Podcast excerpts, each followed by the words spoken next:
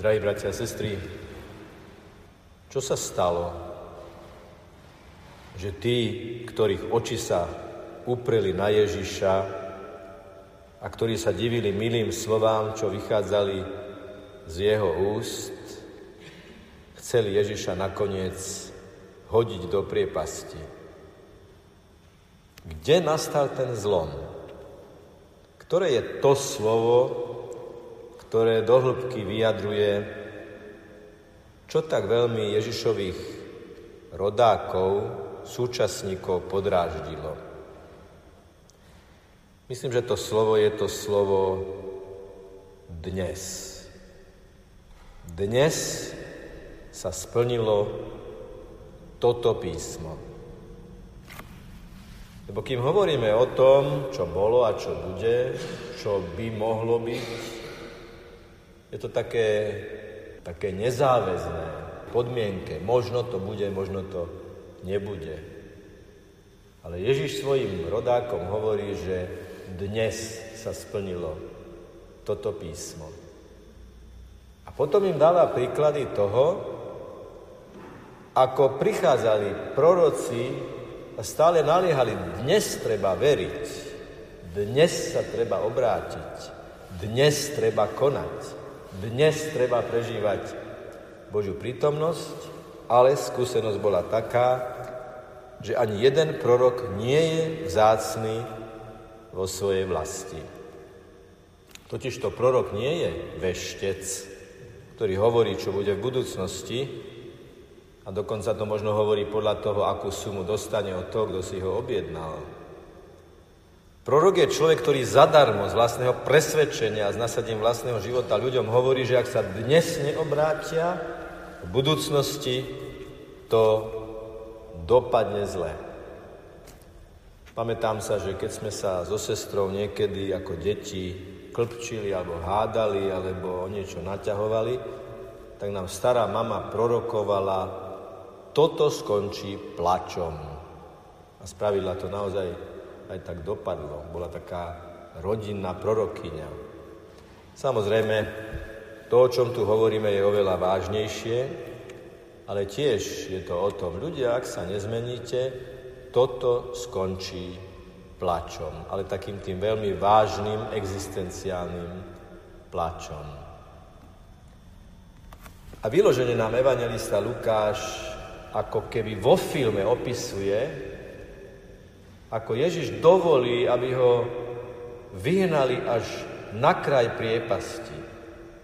To dodnes robia aj filmoví režiséri, aby ukázali moc hlavného hrdinu, tak dajú určitú silu, priznajú určitú silu tým zlým hrdinom, aby potom to víťazstvo bolo o to markantnejšie, markantnejšie. Keď to počuli, všetkých v synagóge zachvátil hnev. Vstali, vyhnali ho z mesta, viedli ho až na zráz vrchu, na ktorom bolo ich mesto postavené a odtiaľ ho chceli zhodiť. Vieme si to predstaviť. Je to rozfázované, ako keby jednotlivé políčka film. Ale on prešiel pomedzi nich a odišiel. Ako ten, ktorý je zvrchovaným pánom každej situácie. Dohnali ho až na zráz vrchu, nie preto, že oni boli silnejší, že ich bolo viac, že boli agresívni, ale preto, že Ježiš im to dovolil, aby o to viac vyniklo, že on je pánom situácie. A škoda, že ho dnes v tej konkrétnej chvíli neprijali, lebo keď príjmeme Ježiša ako pána situácie, v ktorej sa práve nachádzame, a to nemusí byť nič dramatické, to môže byť každodenná aktivita, ak dopustíme to dnes, to teraz, to práve, Božie pôsobenie, tak vtedy začneme žiť. Kým Ježiša vysunieme do nostalgií, do prípadných podmienok, do nejakej budúcej hmloviny, alebo nejakej minulej spomienky. Je to stále pochovaný nie z mŕtvych stalý Ježiš. Z mŕtvych stáva cez našu vieru do prítomnej chvíle. Tu a teraz. Keď sa mi tlačí na jazyk slovo ohovárky a ja poviem Ježišu, teraz mi prosím pomôž, aby som nespachal hriech, tak som z mŕtvych stal s Ježišom, lebo som zriekol sa niečoho zlého. Neshodil som Ježiša zo zrázu, ale on ma objal a sme sa objali a pomohol mi, aby som vstal.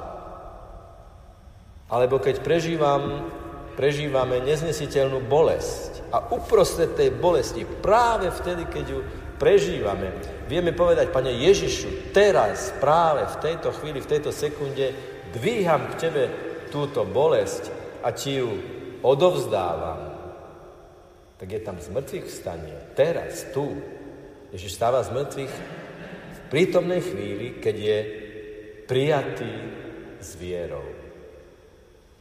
Alebo keď ideme do práce, každý pracovný deň a povieme Ježišovi, tak pane, daj, aby som to, čo dnes budem robiť, robil čo najlepšie, čo s najväčšou láskou, daj, aby som jednotlivé stretnutia s ľuďmi, také jednoduché komunikácie, rozhovory aj o bežných veciach naplnil láskou, empatiou, trpezlivosťou, nepozeral sa na hodinky, nerobil už úkrok, že idem preč, lebo nemám čas. Spravidla máme veľa času, len musíme si to v hlave pripustiť, že ho máme a že sa nemusíme ponáhľať. Tak takéto bežné veci. Skutočné zmrtvých stane je o tom, že v bežných veciach, v každodennej realite dovolíme Ježišovi, aby mal dosah na naše konanie, práve to prítomné konanie. Takže toto by sme mohli ako v škole povedať, že sme si urobili výklad toho, čo od nás Ježiš žiada a nasleduje ďalšia časť Sv. Omši, kde to môžeme prakticky urobiť. Že nedovolíme našim spomienkam ani našim obavám, aby nám roztrhli roztrhali, rozriedili prítomný okamih. Každé slovo modlitby, každé gesto, každý symbol a potom samotné sveté príjmanie, ešte predtým podanie rúk bratovi a sestre vedľa, to všetko môžeme prežiť naplno, s plným vložením sa do tej situácie. A ak nás príliš zamestnáva obava o budúcnosť, tak platí to, čo mi hovorieval otec v Tatrách.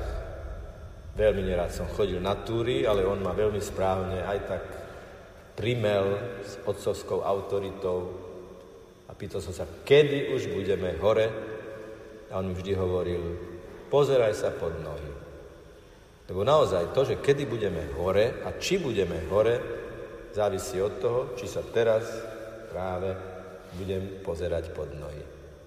Takže chceme zažiť ten duchovný vrchol tejto svetej omše, tak kráčajme v sústredenosti na to, čo sa práve deje, na čo, čo sa práve modlíme, na to, čo práve robíme, na to, čo práve vidíme a počujeme, do čoho sa cez naše modlitby vkladáme.